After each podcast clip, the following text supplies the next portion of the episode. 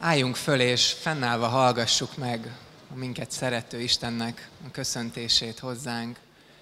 Kegyelem és békesség nektek Istentől, a mi atyánktól, és az Úr Jézus Krisztustól, az ő egyszülött fiától, aki szeretett minket, és önmagát adta értünk. Ámen.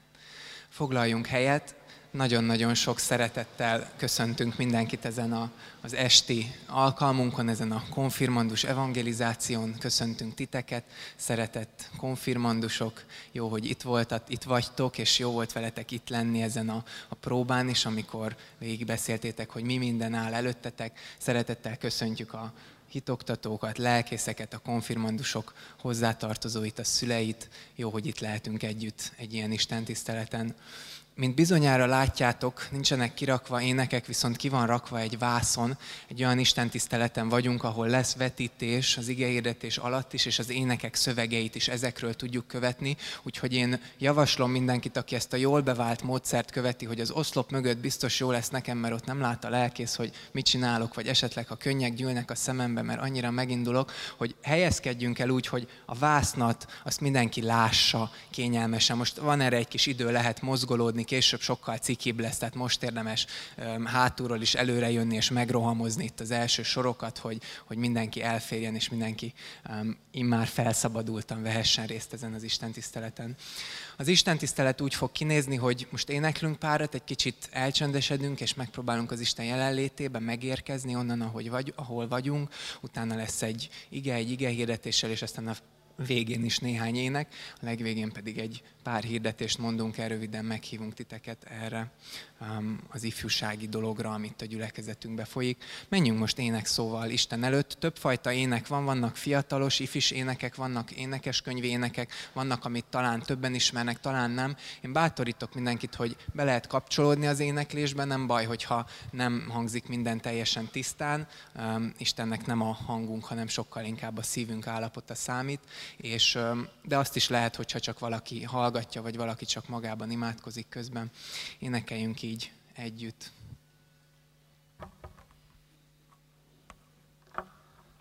Az első ének a mélyből hozzád száll szavam. Én remélem, hogy többeknek ismerős, és ebben van egy olyan rész, amikor felelgetni szoktunk, hogy felváltva énekeljük. Fiúk, aki fiúnak érzi magát, az velem kezdje majd el a, az első részt, és a lányok pedig Juditot követve feleljenek majd erre.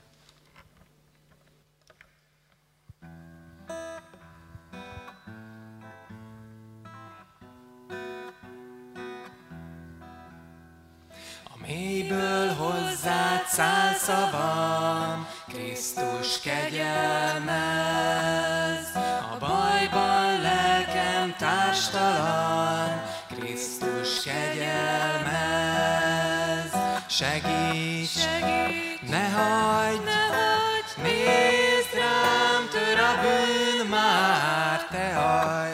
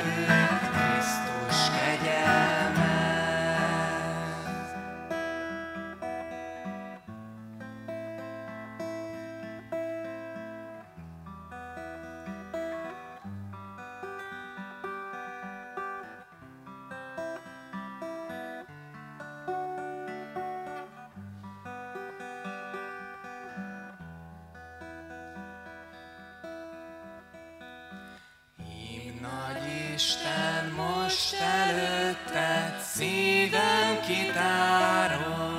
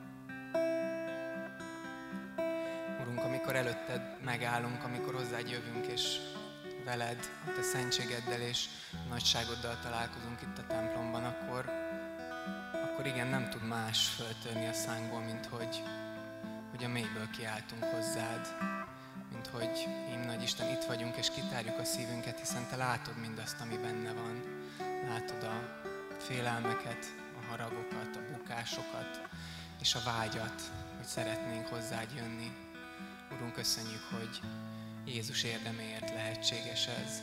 Köszönjük, Urunk, hogy föltekinthetünk a keresztre, hogy láthatjuk a Te fiadat, aki értünk szenvedett és értünk halt meg azért, hogy mi eléd állhassunk. Köszönjük, Urunk, hogy ma is így jöhetünk ide, hogy Te nem az ítélet szavával fogadsz minket, hanem a bűnbocsánat és a feloldozás szavával. Köszönjük, Urunk, ezt az ajándékot, és köszönjük, hogy itt lehetünk előtted, a Te jelenlétedben. Kérünk, hogy áld meg így az itt létünket, áld meg, Urunk, azt, amikor téged dicsérünk, és áld meg azt, amikor te az igédben megszólítasz minket.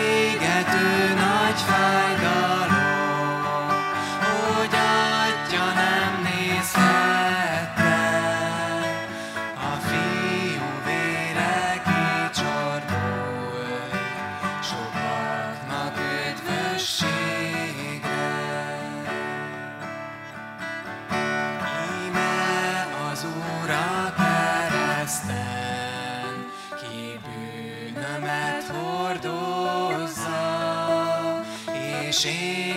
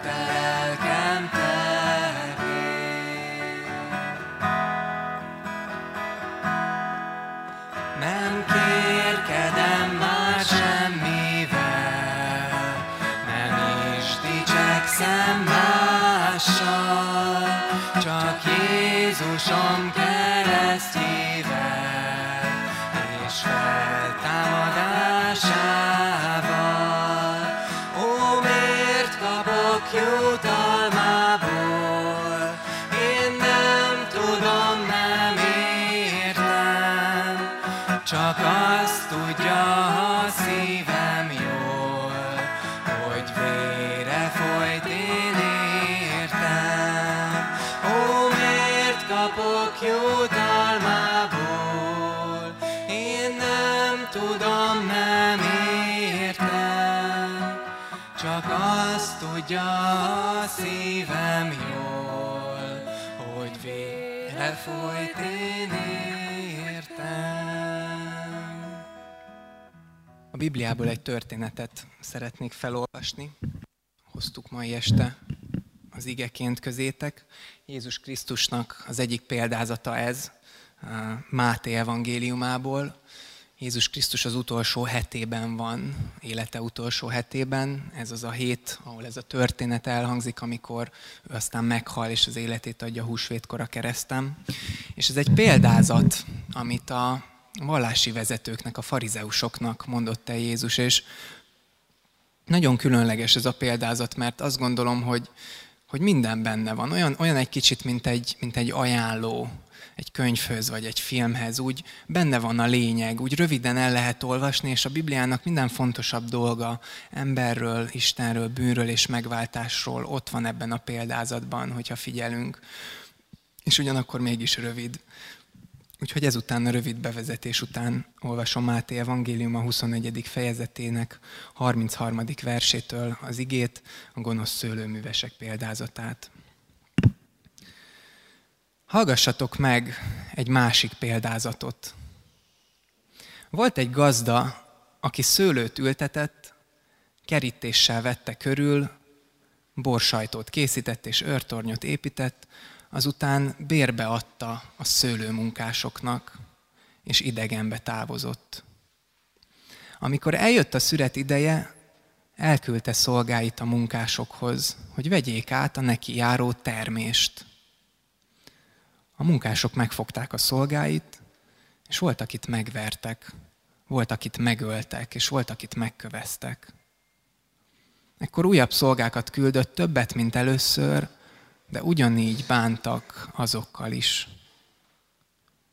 Utoljára pedig fiát küldte el hozzájuk, mert úgy gondolta, a fiamat meg fogják becsülni. De amikor a munkások meglátták a fiát, így szóltak egymás között. Ez az örökös. Gyertek, öljük meg, hogy milyen legyen az örökség. Majd megragadták, kidobták a szőlőn kívülre, és megölték. Amikor megjön a szőlő ura, vajon mit fog, mit tesz ezekkel a munkásokkal? Ezt felelték neki, tudnilik a farizeusok, rosszért rosszal fizetve elpusztítja őket, a szőlőt pedig más munkásoknak adja ki, akik megadják neki a termést a maga idejében. Megkérdezte tőlük Jézus, sohasem olvastátok az írásokban, a kő, amelyet az építők megvetettek, az lett a sarokkő. Az Úrtól lett ez, és csodálatos a mi szemünkben. Ezért mondom nektek, hogy elvétetik tőletek az Isten országa, és olyan népnek adatik, amely megtermi annak gyümölcseit. És aki erre a kőre esik, összezúzza magát, akire pedig ez a kő ráesik, az szétmorzsolja. Amikor a főpapok hallották példázatait, megértették, hogy róluk beszél. El akarták fogni, de féltek a sokaságtól, mert az profétának tartotta. Mi az a példázat? A példázat egy olyan rövid, kitalált, de nem feltétlenül valószínűtlen történet, amit azért mondanak el, hogy valami üzenetet, valami mondani valót, valami tanulságot átadjon.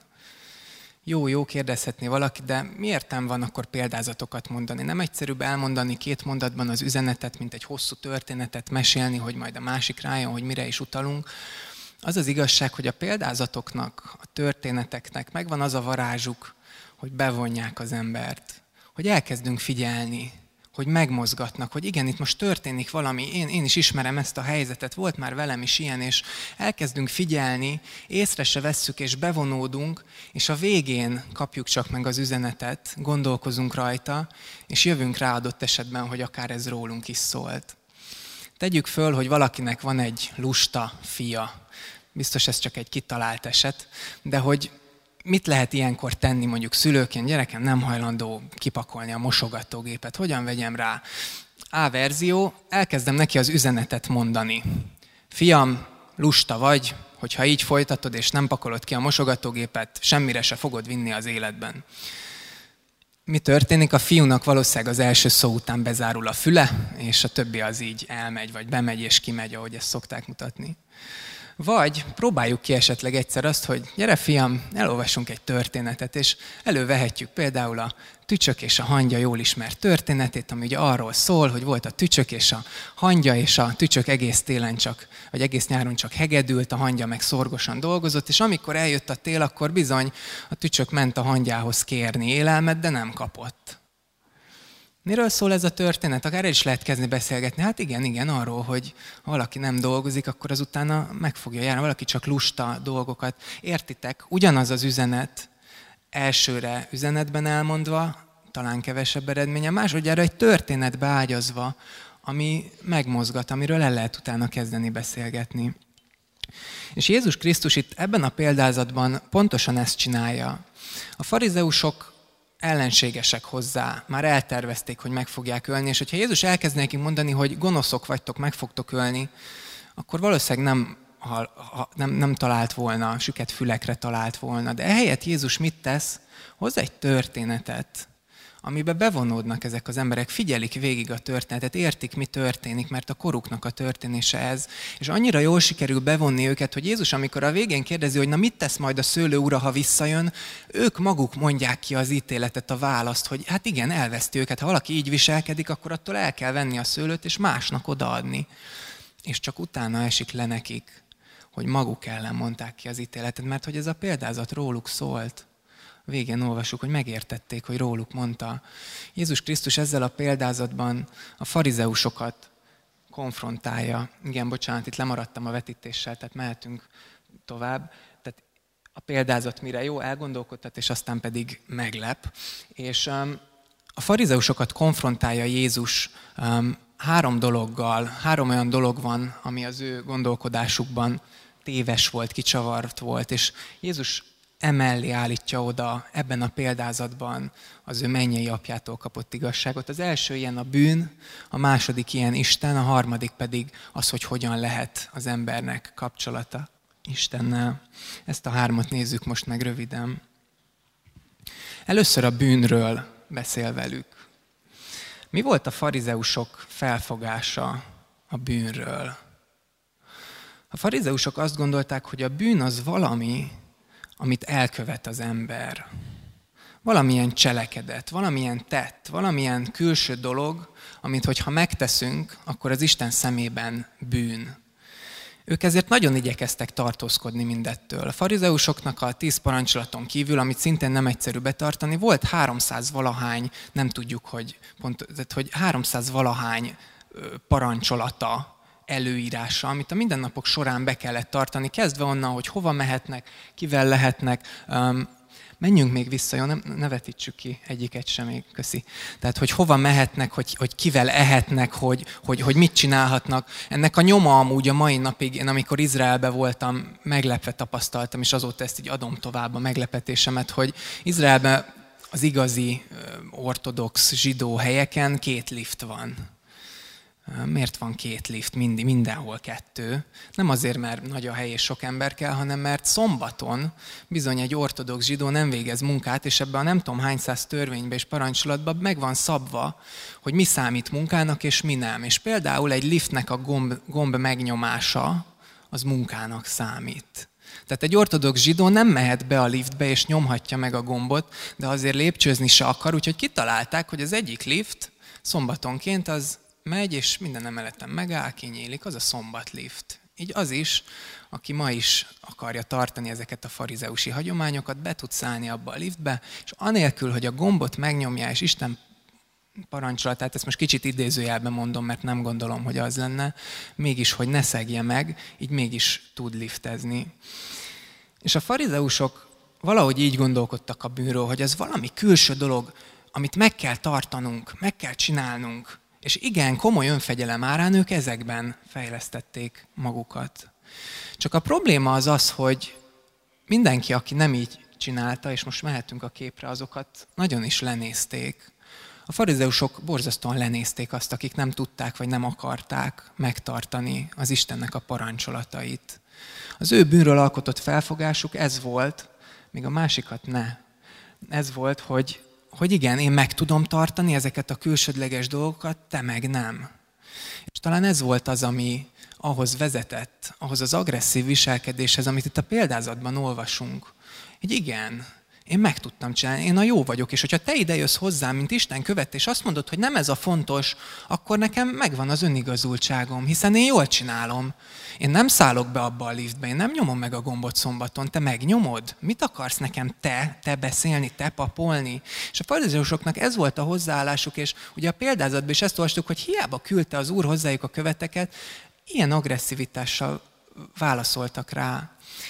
És mondhatnánk, hogy persze ez a példázat túlzó, mert hát mégis hát azért egy ember az nem ver meg, meg öl meg csak úgy valakit, de az az igazság, hogyha megnézzük a történelmet, akkor, akkor de, igen.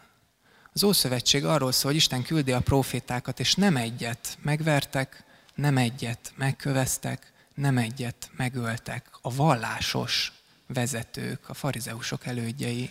És az egyház történelemből is tudjuk a példákat, amikor valaki azt gondolva magáról, hogy én nagyon vallásos vagyok, vette a jogot arra, hogy akkor másokat megöljünk. Ez volt a farizeusok felfogása a bűnről, és Jézus ezzel állítja szembe az ő felfogását, és most jöhet a másik kép.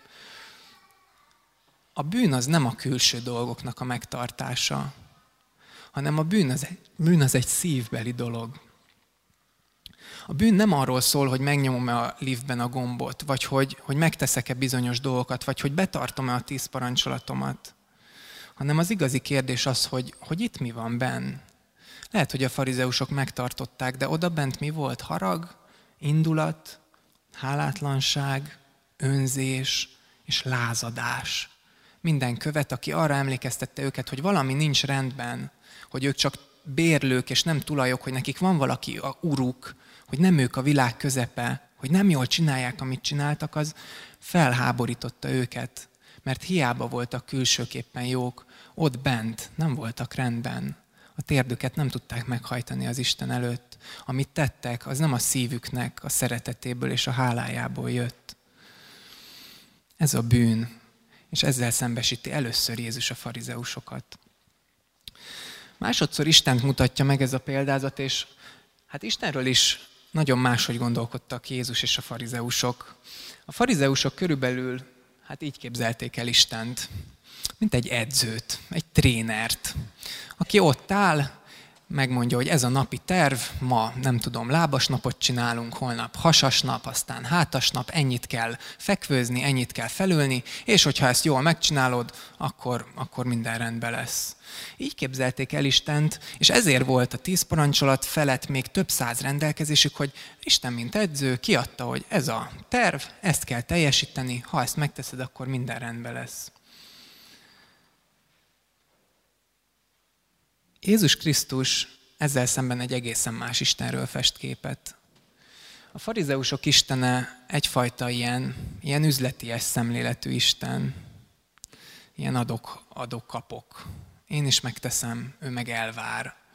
Jézus Krisztus mennyei apja pedig egy egészen más Isten. Őt nem, nem ez érdekli. Őt nem az érdekli, hogy hány fekvőt nyomtak le. Őt nem, hadd mondjam így még a példázatban is, hogy őt nem elsősorban a gyümölcs érdekli. Elküldi a szolgákat, hogy beszedje a termést, de amikor megverik a szolgákat, értitek, akkor egy normális ember azt tenné, hogy megy a bíróságra, és katonákkal megy vissza. Megvan a, a, a bűn, el, elkövették, itt van a nyom, meghalt egy szolgám, és letartóztatja ezeket az embereket, és másoknak adja a szőlőt. És ez a példázatbeli gazda, ez nem ezt teszi, hanem küld újabb munkásokat, és küld újabb követeket, bocsánat, küld újabb követeket, és küld újabb követeket. És amikor arra se hallgattak, akkor elküldi a fiát. Bolond ez az ember. Hát nem látta, mi történt a munkásokkal? És mégis elküldi a fiát. Igen, bolond ez az ember. Isten pont ezt teszi. Pont ezt látjuk. Hogy őt nem a gyümölcs érdekli, nem az érdekli, hogy beszedje a parancsolatok megtartását, hogy minden áron megszerezze, hanem, hanem őt a kapcsolat érdekli. Ő nem a gyümölcsöt akarja, hanem ezeknek a munkásoknak a szívét akarja megérinteni. Azt akarja, hogy, hogy velük rendeződjön a kapcsolat. És ezért nem küld sereget, hanem küldi a követeket, emlékezteti őket, és a végén küldi a fiát. És Jézusban ez is valóra vált. Jézus elmondja ezt a példázatot, és néhány napra rá meghal, és az életét adja, mint az atya küldöttje. Mert Isten ennyire radikálisan szerető Isten.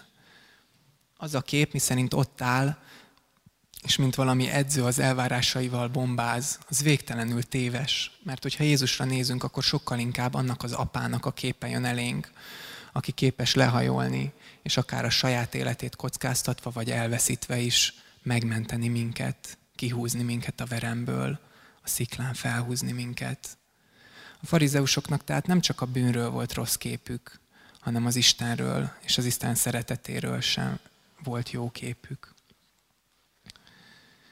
És végül a harmadik dolog az pedig a, a kapcsolat Isten és az ember között, az üdvösségnek az útja, a megváltásnak az útja.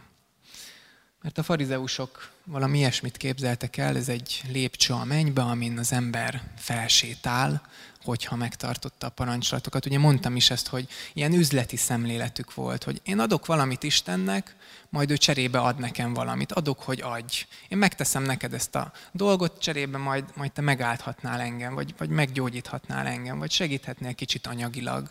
Tegyük most azt félre, hogy te egy mindenható Isten vagy, én meg egy kis porszem ember, és tegyünk úgy, mintha üzlettársak lennénk. Nem, te is jól jársz vele, itt a nevedet dicsérik ezen a földön, én is jól járok vele. Valami ilyesmi hozzáállás volt ezeknek az embereknek az életében.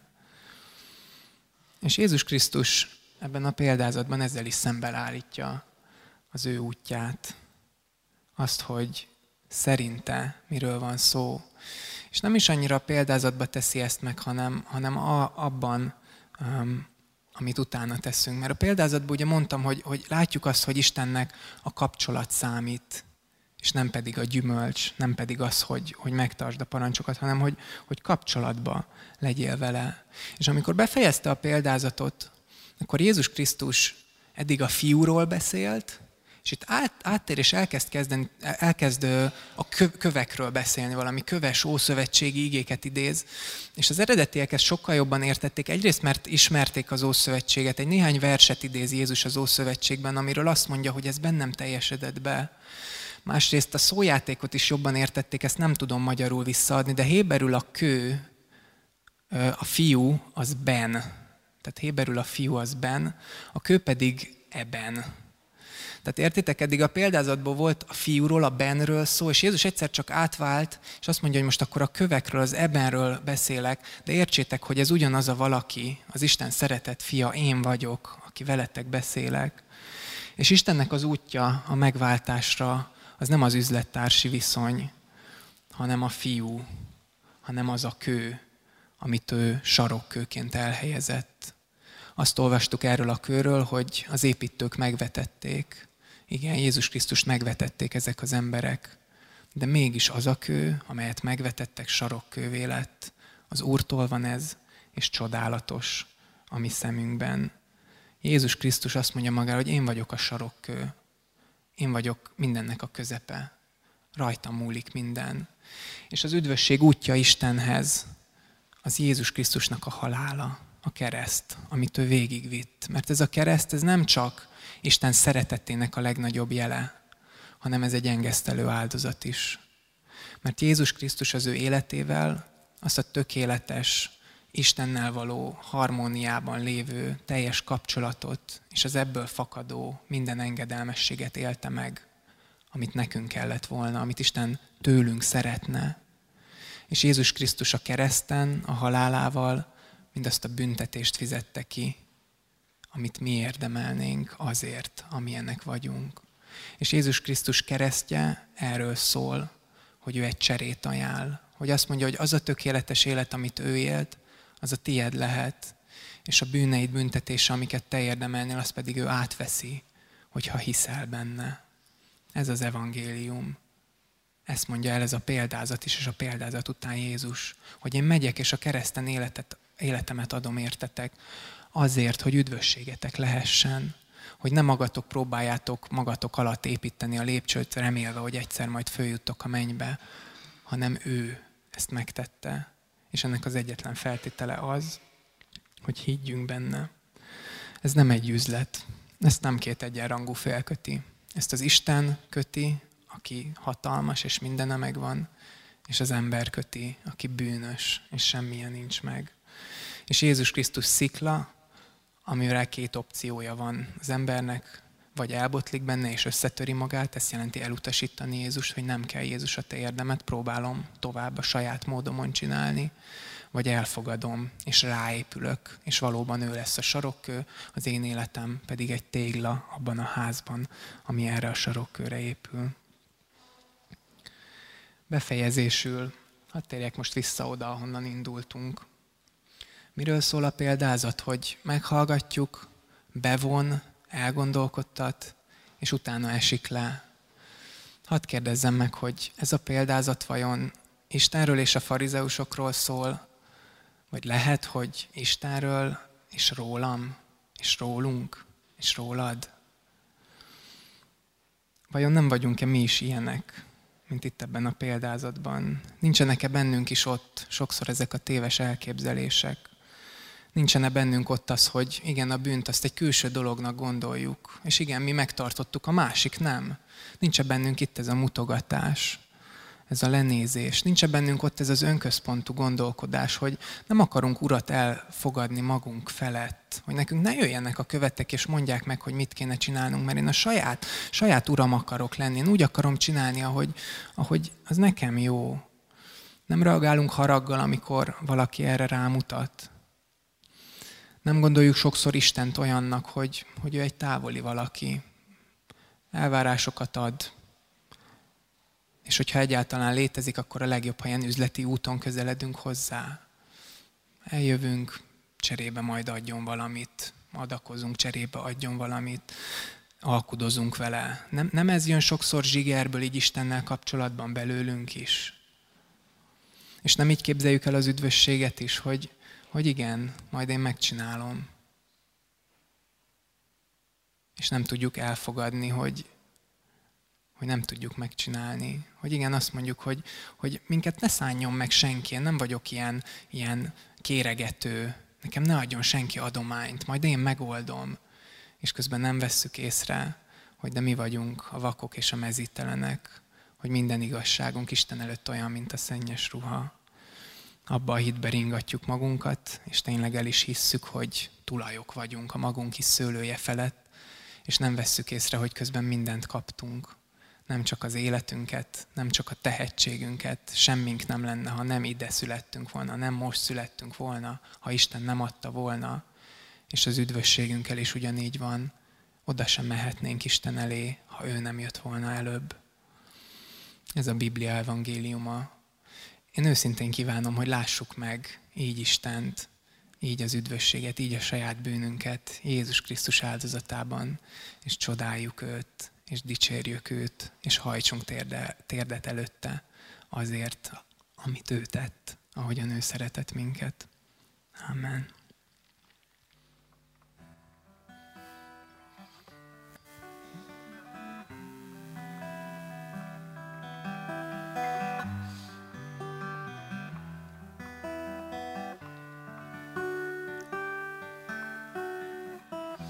Hogy bízhattál rá, Breaking child.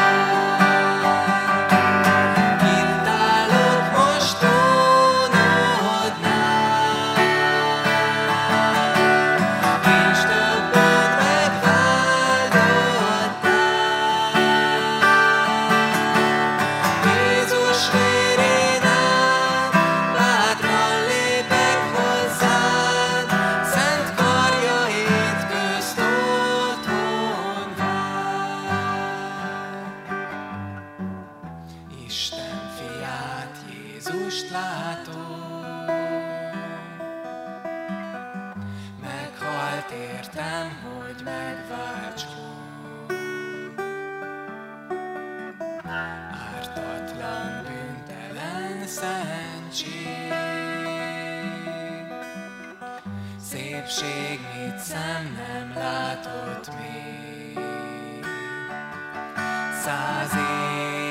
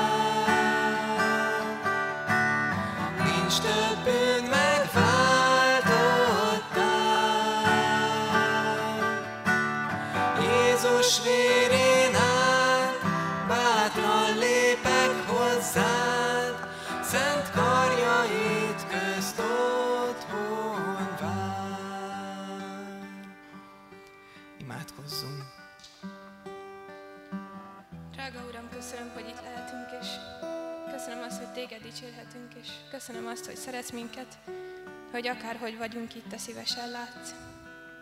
És kérlek, Uramat, hogy ne csak most, ne csak itt, hanem a hetünk minden órájában veled tudjunk lenni. Amen.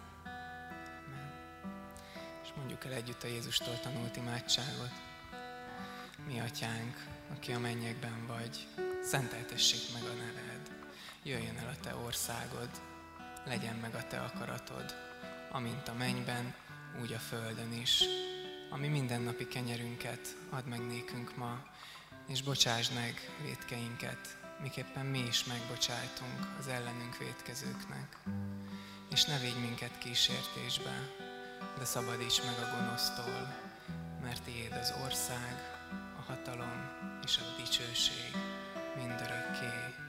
Ámen. Légy áldott,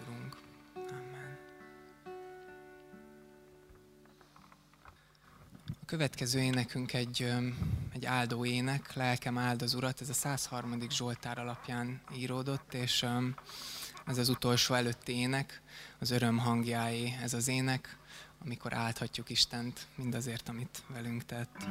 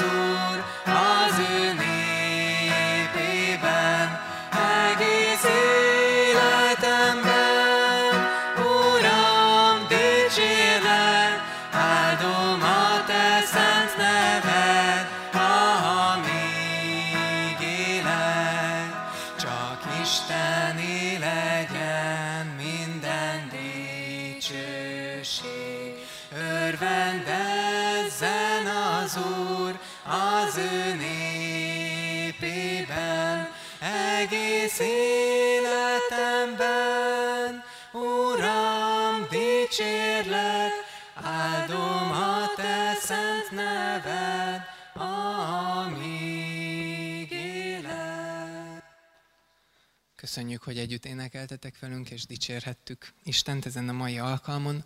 A végén így néhány hirdetést szeretnék elmondani, és hadd szólítsalak meg most különösen is benneteket, kedves konfirmandusok. Örülünk, hogy itt vagytok, és őszinte tiszta szívvel kívánjuk, hogy legyen sikeretek a előttetek álló vizsgákon, és aztán a fogadalomtételen, a megpróbáltatásokon, a, a, az első urvacsorán, a feleleteken, mindezen, de még ennél is jobban, sokkal jobban kívánjuk, hogy, hogy történjen meg a szívetekben az a találkozás az Istennel, amiről ma is szó volt, hogy ne csak egy külső dolog legyen a konfirmáció, hanem egy belső, szívbéli öröm. És ennek a jegyében szeretnénk titeket hívni az IFI-be is. Gyülekezetünkben működik egy IFI, nem is egy, több IFI közösség, több fiatal van most itt is, így szerte ülnek a templomban, ők is járnak ezekre a csoportokra, és ezeken a, az IFI alkalmakon és az IFI programokon egyrészt közösség épül, ismerkedünk egymással, és barátságok, meg akár szerelmek is szövődnek, illetve az Istenhez próbálunk közelebb lenni, az ő arcát keressük, és sokan éltük már meg, hogy Isten átformálta, megváltoztatta az életünket, és a szívünk közepéig jött az, ami korábban csalá, talán csak a fülünkig ért. És így hirdettem, most nagyon későn van a konfirmáció, tehát sima ifire már nem tudlak titeket meghívni, kivéve, hogyha holnap este hatkor, holnap este hatkor egy konfirmandus vizsga van, tehát nem tudtok eljönni már ifire. Viszont a nyári időszakban is lesz ifi, nyári üzemmód lesz, minden pénteken 17 órakor, az délután 5, itt az IFI galériában lesz IFI, ahol többnyire egy filmet nézünk, és aztán az, arról kezdünk el beszélgetni, játszunk, éneklünk, tényleg lehet ö, jönni ide bátran, nem kell bejelentkezni, van popcorn, meg chips, hogyha ez valakinek fontos feltétel, akkor azért el szoktam mondani. Szeretettel várunk titeket. Ugyanígy ö, a nyári táborainkra is, nem tudom, hogy hova mentek a nyáron, de hogyha lenne kedvetek az IFI közösséggel tölteni egy hetet, akkor két opció van. Az egyik az az ifi táborunk, ez hajóson lesz július 1-től 5-ig, és um, ez egy családias tábor, tehát itt csak Kecskemétről vagyunk, 20 30-an, 40-en, meglátjuk hányan leszünk, és, um, és együtt vagyunk, délelőttönként beszélgetünk, meg igei alkalom, délután meg sportolunk, meg vízibombázunk, meg játszunk, meg strandra megyünk, meg ilyesmi, esténként pedig mindig valaki vendég jön hozzánk um, mesélni az életéről, beszélgetni. Hogyha nem szeretitek annyira a kicsi családias táborokat, akkor van egy másik táborunk is, a REFIS, a Református Fiatalok Szövetségének az országos tábora lesz augusztusban. Ez egy 300 fős tábor, tehát ha valaki fél a kevés embertől, akkor jöjjön a REFIS-re, ott sokan vagyunk. Országszerte mindenhonnan jönnek ifik, és találkozunk, együtt vagyunk. Sokunk számára életformáló élmény volt az, ahogy ebben a táborban az Isten megszólalt személyesen hozzánk. Szeretettel várunk erre is. Az elsőre itt a gyülekezet gyülekezeten belül lehet jelentkezni, lehet nálam is érdeklődni a honlapunkon, crack.hu, vagy a Facebookon, meg az Instagramon is fel vagyunk. Kecskeméti Református az Instagram, és a Facebookon pedig az Ifjúsági Galéria néven. A Refis táborra pedig online lehet majd jelentkezni, még nem nyílt ki a jelentkezés, de, de azért mondjuk előre, hogy ha majd kinyílik, akkor jelentkezzetek, és jelezzétek nekünk is, hogy tudjunk közös utazást szervezni. Hirdetem, hogy Contini koncert lesz, a Continental Singers, ők egy, egy egy keresztjén könnyűzenei zenekar, nagyon régóta működnek már hazánkban, sok éneket írnak, fordítanak, énekelnek, és nekik van egy ilyen tini csoportjuk, ahonnan itt a gyülekezetünk köréből is van, aki énekel benne, és július 28-án, 6 órakor ők jönnek a, Református Gimnázium, az új kollégium dísztermébe egy koncertet adni. Erre egyrészt szeretettel várunk mindenkit, és tényleg lehet hívogatni. Ez egy olyan koncert lesz, ahol énekeken és bizonyságtételeken keresztül szerintem még olyanok is bejöhetnek, akik amúgy nem jönnének templomba, és ráadásul most nem is kell nekik templomba jönniük, mert a felújítás miatt a gimnáziumba leszünk. Um, és azt is hadd hirdessem, hogy a zenekar tagjainak vasárnap estére, ez egy vasárnapi nap, szükségük lenne szállásra, nincs hol aludjanak. Hogyha esetleg valaki ezen a vasárnapon be tud fogadni egy-két-három szimpatikus fiatal lányt vagy fiút, tud nekik egy ágyat adni, ahol aludhatnak, meg egy reggelit, meg egy vacsorát, akkor az jelezze már, vagy nálam, vagy a lelkészi hivatalba az adatai megadásával kérjük, hogy, hogy adjuk össze nekik így a, a gyülekezetünkben ezeket a szállásokat szálláshelyeket. Végül alulra írtam, hogy ifis hírlevelünk van, indul pontosabban, már sokan feliratkoztak rá, ebben az ifink életéről fogunk kifejezetten szülőknek küldeni kis tájékoztatót, mi van mögöttünk, és mi van előttünk. Hogyha valaki szeretne erre feliratkozni, akkor szintén ezt most az Isten tisztelet után itt meg lehet tenni. Én végére írtam a, a fiatalok hirdetéseinek, a, a gyülekezetünk egyéb híreit, azt meg lehet a kiáratnál található hirdetőlapokon, vagy a gyülekezetünknek a honlapján, a crack.hu-n tekinteni. Most álljunk föl, és az Isten áldását fogadjuk. Mert Isten nem azért küldte el a fiút a világba, hogy elítélje a világot, hanem hogy üdvözüljön a világ általa. Amen. Áldás, békesség, áldott hetet mindenkinek.